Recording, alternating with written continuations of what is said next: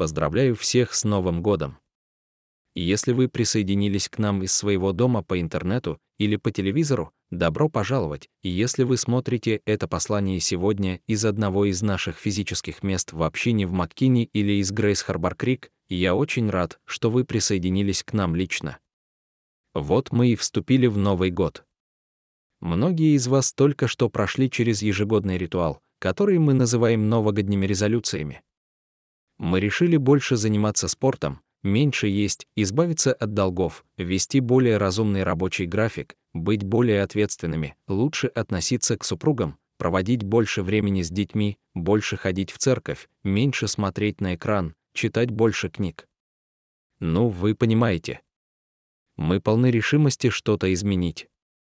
Пока не появится заклятый враг решимости. И я думаю, что это заклятый враг не только новогодних резолюций, но и самих наших душ это противоположность решимости, отвлеченность. Отвлечение уводит нас от наших целей, уводит нас от наших жизненных приоритетов, уводит нас от хождения с Иисусом. А мы никогда не были так отвлечены. Сотни кабельных каналов, миллионы веб-сайтов, подкасты на все мыслимые темы, постоянное пикание электронной почты и текстовых сообщений, а также манящая возможность просматривать ежеминутные новости о жизни других людей в социальных сетях, все это соревнуется за наше постоянное внимание каждый день. Мне нравится это определение. Дэвид МакКинли говорит, что отвлечение внимания — это искушение отдать фокус и энергию, необходимые для чего-то, очень важного, чему-то, что часто является совершенно незначительным. Не знаю, приходилось ли вам когда-нибудь надолго отключаться от цифровых технологий, и я стараюсь включать это в свой ритм каждый год, но даже этого кажется недостаточно. Меня всегда поражает первая пара дней. Это похоже на то, что я представляю себе при отказе от наркотиков. Вы почти дергаетесь, стараясь не реагировать на каждый порыв схватить устройство и проверить обновления и уведомления, а вскоре вас почти преследует странная тишина, отсутствие гудков и жужжания. И в конце концов, в вашей душе поселяется некая заторможенность. Мы живем в мире беспрецедентной рассеянности. Наше устройство запрограммировали нас на то, чтобы мы приветствовали и даже жаждали прерываний. Но со временем проблема рассеянности становится не просто чем-то, что с нами происходит, а она начинает определять нашу личность. Мы становимся рассеянными людьми мы начинаем перескакивать с одного дела на другое, даже если нет звукового сигнала, который бы нас позвал. Отвлекающие факторы настолько формируют нас, что мы теряем способность сосредоточиться. Одним из побочных продуктов этого является то, что, отвлекаясь, мы теряем способность глубоко мыслить. Расставлять правильные вещи по приоритету. То, что Павел сказал о неверующих иудеях своего времени, скорее всего, можно сказать о многих из нас сегодня, свидетельствуя им, что они имеют ревность по Богу, но не по знанию римлянам 10, 2. Многие христиане очень любят Бога, но из-за отвлекающих факторов у нас ослаблена способность глубоко размышлять о нем, чтобы по-настоящему познать его таким, какой он есть. Все больше и больше людей обнаруживают, что не могут остановиться надолго, чтобы почитать мы не можем удерживать внимание достаточно долго, чтобы учиться. Мы не можем найти время для встречи с нашим Отцом. Если раньше молитва была первым делом дня, то теперь мы начинаем свой распорядок дня с проверки электронной почты. В результате недавний широкомасштабный опрос миллениалов и представителей поколения Z назвал наше время тревожным веком. Результаты опроса показали беспрецедентное беспокойство по поводу важных решений, стремление к успеху, неуверенность в себе, глубокое одиночество, проблемы с психическим здоровьем и страх перед общим состоянием мира. Беспокойство носит массовый характер. Это можно объяснить чрезмерным количеством отвлекающих факторов. Я искренне верю, что мы как народ можем решить, что нормализовать, а что игнорировать. В слишком многих случаях мы нормализовали отвлечение и пренебрегли своими душами. Я хотел бы предложить нечто иное для 2024 года. Вот моя главная идея на сегодня. В этом году давайте нормализуем неподвижность и пренебрежем рассеянностью. сегодня я хочу обратиться к отрывку из Евангелия от Луки 10. Это знакомая история о двух сестрах по имени Мария и Марфа. Обе они были близкими подругами Иисуса. В мире существует множество способов классифицировать людей. Есть люди-кошки и люди-собаки, транжиры и экономные, думающие и чувствующие, консерваторы и либералы. Есть люди, которые любят вставать рано утром, и есть люди, которые ненавидят тех, кто любит вставать рано утром. Есть люди, которые любят футбол, и люди, которые любят Тейлор Свифт. И, несмотря на распространенное мнение, это не одни и те же люди. Есть люди, которым нравится музыка в стиле кантри, и нормальные люди. Я могу продолжать и продолжать. Но есть еще один способ разделить мир на тех, кто любит Мрию, и тех, кто любит Марту. Я хочу прочитать отрывок из Евангелия от Луки 10.38-42. И вот, когда они шли, Иисус зашел в одно селение. И женщина по имени Марфа приняла его в своем доме. И была у нее сестра Мария, которая сидела у ног Господа и слушала его учение. Марфа же отвлеклась на служение.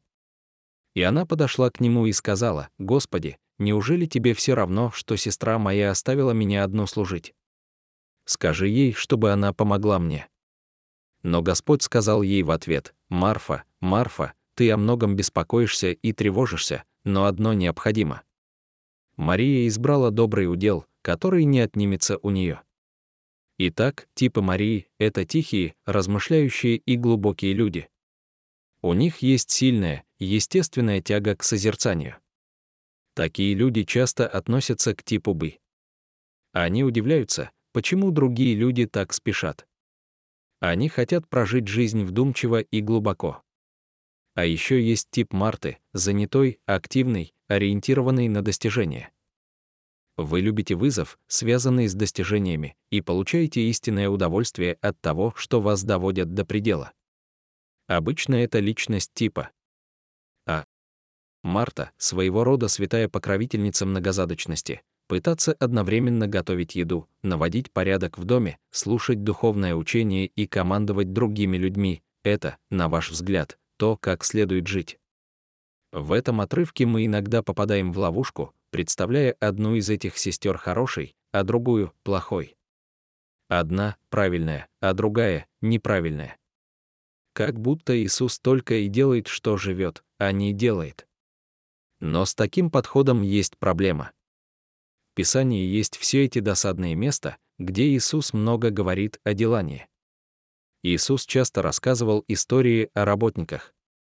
В одной из них, притча о талантах, похвалы удостаивается тот, кто добился больших успехов, а пассивного, расслабленного парня называют злым и ленивым.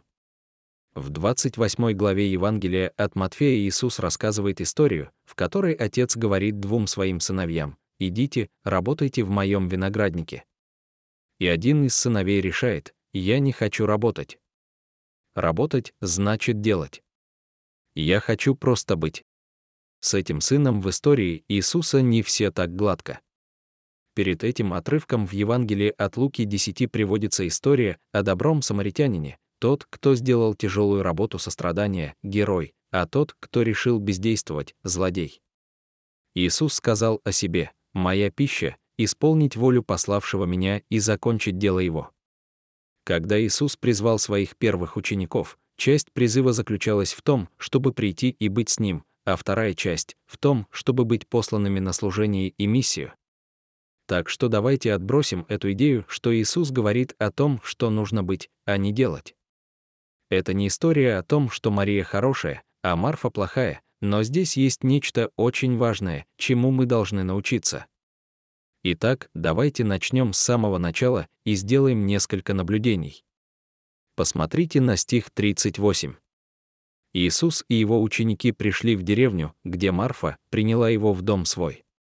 Подразумевается, что он проведет там некоторое время, переночует. Обязанность оказывать гостеприимство в той части мира в те дни была очень сильна. Путешественники зависели от гостеприимства частных домов, чтобы выжить. Обе женщины были незамужними, у них был брат Лазарь, это были друзья Иисуса. и их дом стал для него домом вдали от дома. Эти трое брат и сестеры постоянно упоминаются в Евангелиях. На самом деле, вероятно, он останавливался в их доме в течение недели, предшествовавшей его страстям. Он любил их, а они любили его. Они поддерживали его служение. Точно так же, как Иисус служил народу, кормил его и заботился о нем, эта семья служила Иисусу, кормила его, давала ему кров и заботилась о нем.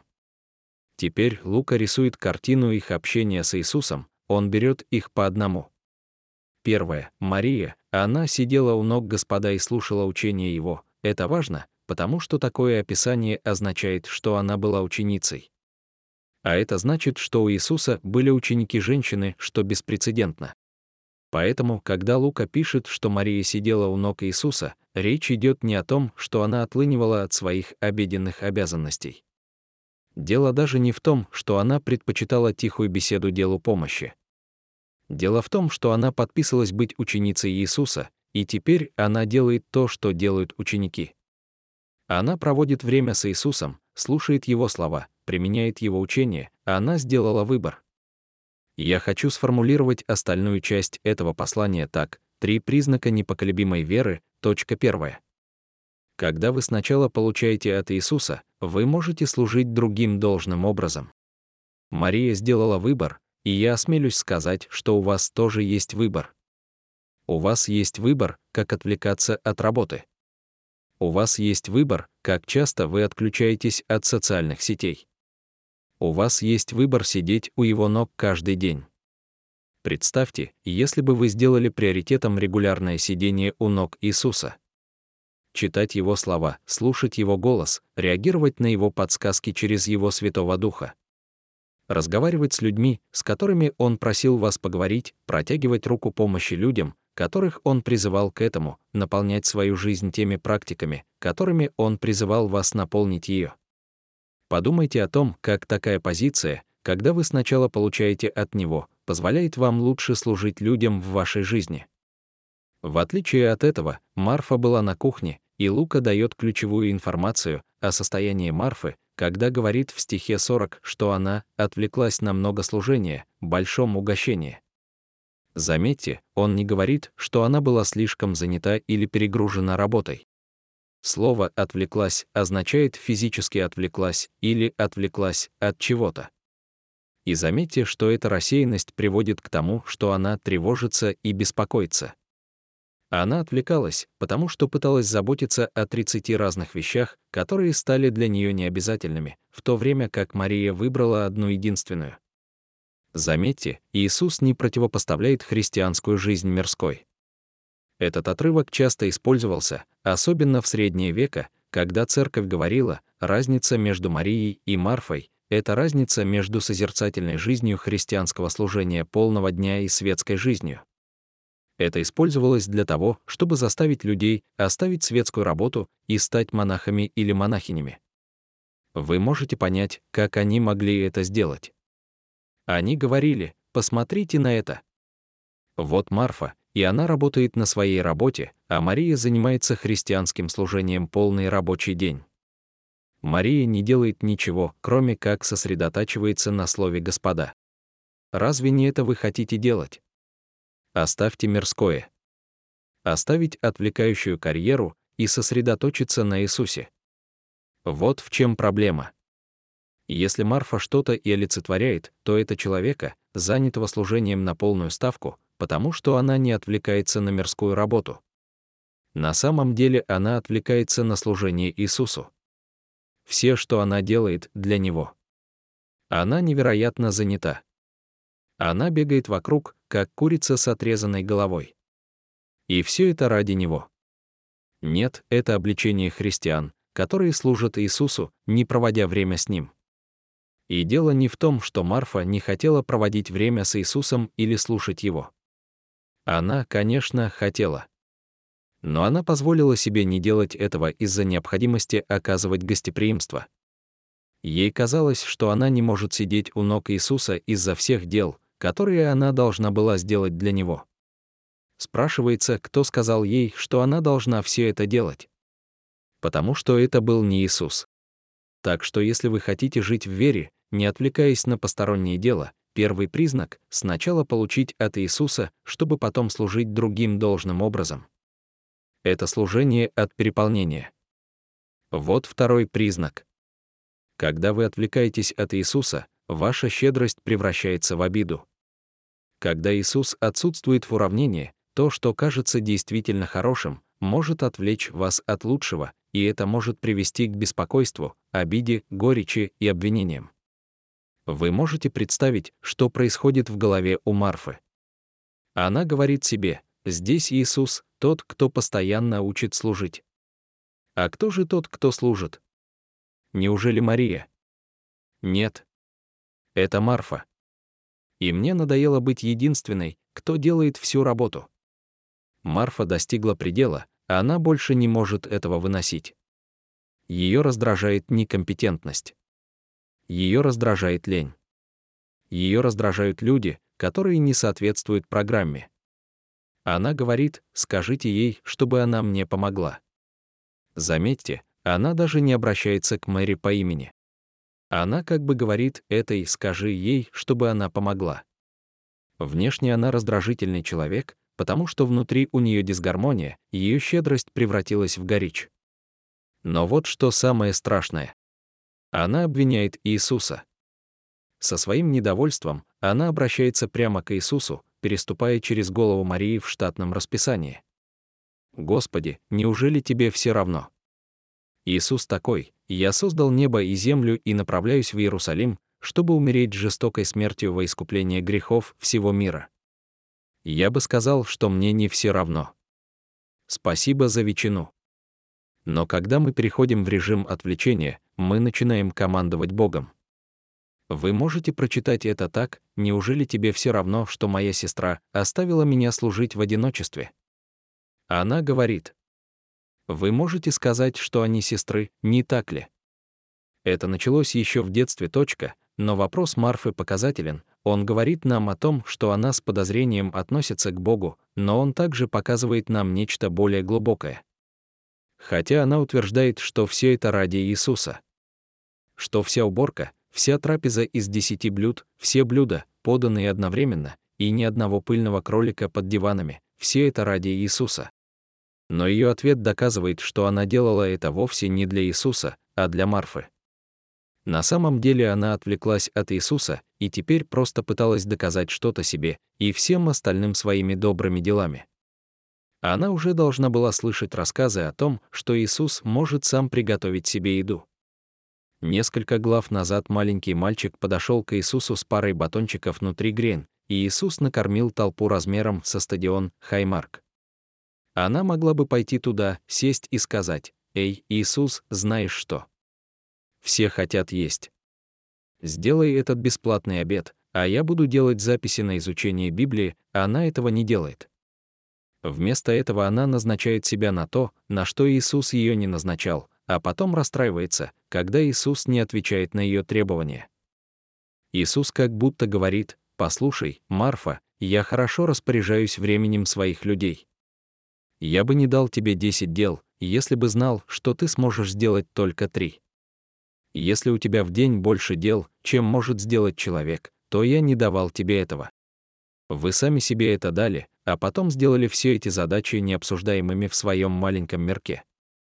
И теперь все эти задачи, которые я никогда не просил вас делать, разрывают вас изнутри, разрушают ваши отношения с другими людьми, а больше всего вы злитесь на меня, потому что я не даю вам дорогу, но я не давал вам этих задач, а вы сделали их, каждую из них, каким-то образом необходимыми для вашего благополучия. Вы взяли то, что должно было быть щедростью, и превратили это в обиду. Потому что вы пытаетесь выполнить кучу дел, о которых я вас даже не просил. И вы пытаетесь обмануть себя, думая, что делаете это для меня, тогда как на самом деле вы делаете это для себя. Вы когда-нибудь были там? Неважно, что вы зрелый христианин, уверенный в себе верующий, и все считают вас лидером. И если в глубине души вы знаете, что злитесь на Бога, никто не знает, кроме вас, и при выполнении любого задания становитесь раздражительным, и от этого у вас внутри пусто, возможно, вы отвлеклись от того, что Иисус хочет, чтобы вы делали, и делаете то, что хотите, потому что думаете, что это поможет вам выглядеть определенным образом. Некоторые из вас сегодня сгорают и разочаровываются, делая то, о чем Иисус не просил вас в первую очередь. Проследите за следом обиды и посмотрите, не отвлеклись ли вы где-то по пути от того, чего ожидает от вас Иисус. Ведь если ваше задание не было ясным, а мотивы не были чистыми, вы можете легко сбиться с пути обиды, и тогда какой в этом был смысл? Итак, Марфа вся извелась, и Иисус отвечает ей в 41 с нежностью, «Марфа, Марфа, о многом ты печешься и о многом беспокоишься, но одно дело необходимо. Мария избрала хорошую долю. Как вы представляете себе тон голоса Иисуса? Я хочу сказать, что, по-моему, это не нахмуренные брови, он не бросает на нее злобный взгляд и не читает строгую лекцию, когда говорит Марфа, «Марфа, я думаю, что он играет, потому что она такая серьезная. Она кричит, я испекла 15 дюжин печенья, и козлятина была пережарена, и я забыла взять вино, и она устраивает истерику, но она друг, и он отвлекает ее. Он говорит, что давайте перенаправим эту энергию. Он не пытается добавить еще одно дело в ее список дел, чтобы она могла поставить галочку в графе «сидеть у ног Иисуса», он дает ей приглашение к отношениям. Это подводит меня к третьему признаку нерассеянной веры. Ваша любовь к Христу начинается с того, что вы слушаете Его. Я сейчас перефразирую, но Иисус говорит, «Марфа, я знаю, что ты волнуешься. У тебя миллион дел, которые нужно сделать. Ты никогда не успеешь сделать их все. Так как насчет того, чтобы начать с этого? Проведи со мной немного времени.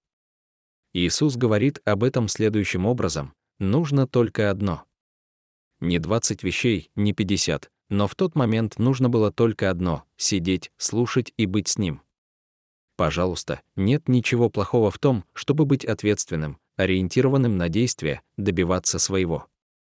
Иисус не обвинял Марфу в том, что она ответственна.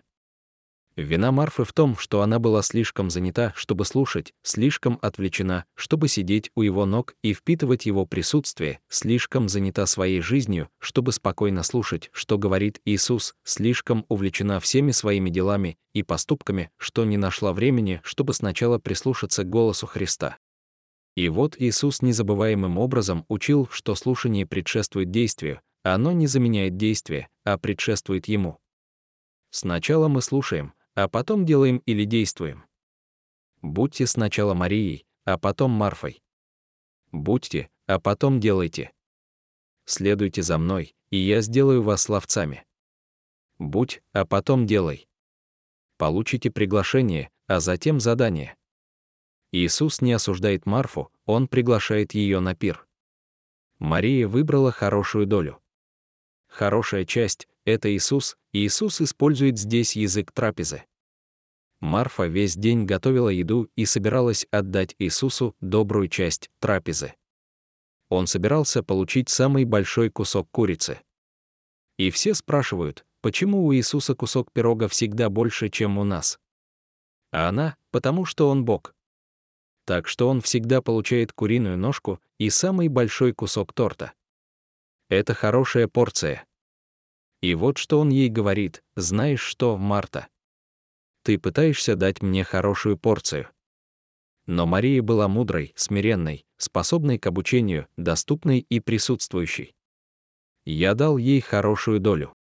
Она получила лучший пир из всех, потому что человек живет не хлебом единым, а всяким словом, исходящим от Бога.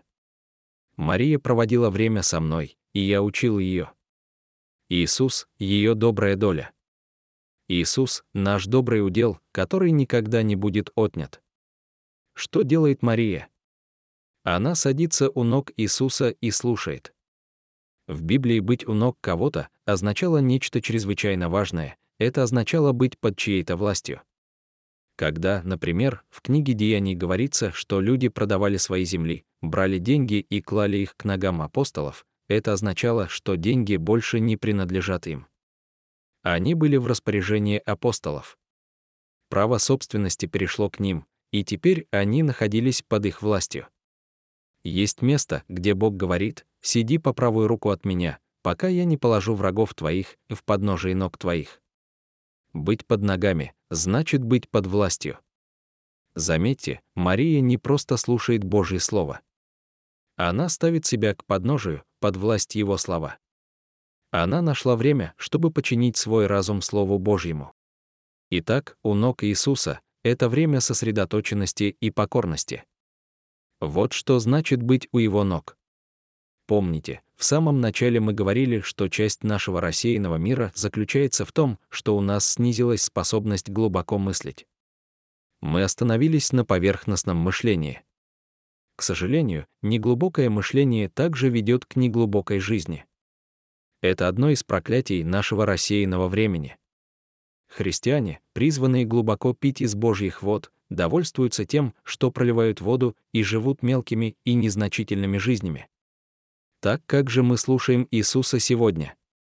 Есть множество способов, которыми Бог говорит, но в начале Нового года я хочу снова привлечь нас к тому, чтобы мы сидели у ног Иисуса через регулярное общение с Его Словом.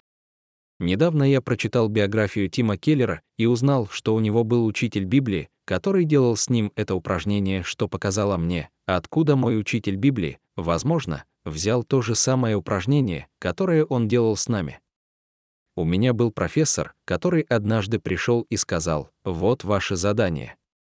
Он дал нам один стих из Писания, не отрывок, а один короткий отдельный стих.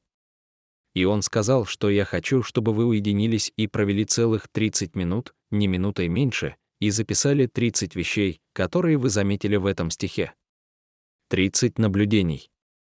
Примерно через 5 минут у меня был список из четырех, и я закончил. Я подумал, что же мне делать следующие 25 минут. Я увидел все, что только можно было увидеть. Но еще через 10 минут стали приходить другие мысли, а еще через 20 минут стало появляться настоящее золото, и когда мы вернулись в класс через 30 минут и поделились своими самыми убедительными наблюдениями из Слова Божьего, комната была наэлектризована. После этого мой преподаватель спросил, Сколько из вас получили ключевое понимание в первые пять минут? Никто не поднял руку. Сколько из вас поняли его за первые 10 минут? Никто не поднял руку. Сколько человек получили его за первые 15 минут? Несколько рук. Большинство после этого. А смысл, по его словам, был в том, что наконец-то вас послушали. И проблема в том, что мы не находим времени. Он сказал, вы не можете просто пробежаться по Библии в течение пяти минут утром, чтобы получить вдохновение. Это не значит сидеть у его ног и слушать. Это эгоистичный подход. Это отвлеченный подход. Но это не слушание. Мария выбрала хорошую долю. А что выберете вы? Давайте поиграем в это. После смерти Лазаря Мария помазывает ноги Иисуса благовониями и мира. Помните, как это было в Евангелии от Иоанна 12. Иисус говорит невероятную вещь. Люди говорили, почему она это делает? Зачем она мажет тебя духами? Зачем она тратит все эти деньги? И все это шумиха по поводу того, насколько это скандально. Но вы помните, что говорит Иисус? Она готовит меня к погребению. Он хочет сказать, что Мария знала, что он умрет. Почему это важно? Потому что Мария, похоже, была единственным человеком на земле, который знал об этом. И если вы читаете Евангелие, Иисус постоянно говорил ученикам, что умрет, что будет страдать, что они пойдут в Иерусалим, и Он отдаст свою жизнь, но они не понимали этого. Когда вы читаете Иоанна 13, 15, в ночь перед распятием, они все еще не понимают этого. Когда они видят, как он умирает, они совершенно ошеломлены. Они не понимали этого все время, пока это не произошло у них на глазах. Мария была единственной в мире, кто знал, что Иисус умрет. Как она узнала? Она слушала. Она была у его ног.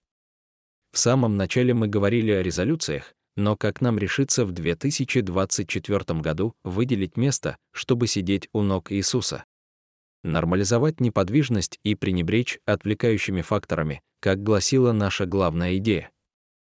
И на самом деле, единственная возможность для резолюций — это перевести их из разряда целей в категорию привычек, которые становятся частью вашего жизненного ритма. Привычки — это небольшие решения, которые вы принимаете, и действия, которые вы совершаете каждый день. По данным исследователей из Университета Дюка, привычки составляют около 40% нашего поведения в любой день. Вы совершаете их, даже не задумываясь. Ваша жизнь сегодня — это, по сути, сумма ваших привычек. Насколько вы здоровы или нездоровы? Это результат ваших привычек. Насколько вы счастливы или несчастны? Насколько вы успешны или неуспешны? Результат ваших привычек. Джеймс Клир написал новаторскую книгу «Атомные привычки», в которой он раскрывает научные основы таких видов поведения. Он говорит, что процесс формирования привычки можно разделить на четыре простых этапа — сигнал, желание, реакция и вознаграждение. Ваш мозг каждый раз проходит эти этапы в одном и том же порядке. Для практического применения этого подхода Клир говорит, что для выработки новой привычки нужно взять поведение и сделать его очевидным, привлекательным, легким, без трения и приносящим удовлетворение. Чарльз Духик в своей книге «Сила привычек» добавил к этому еще один слой. Он говорил о ключевых привычках. Что есть определенные привычки, которые оказывают непропорционально сильное каскадное воздействие на другие сферы вашей жизни. Для многих физические упражнения — это ключевая привычка. Занятия спортом приводят к улучшению привычек в других сферах, например, к улучшению питания, что приводит к уменьшению количества ужинов, что позволяет экономить больше денег, к увеличению энергии, что приводит к повышению продуктивности на работе, к улучшению социальных контактов, к снижению стресса, что приводит к улучшению сна.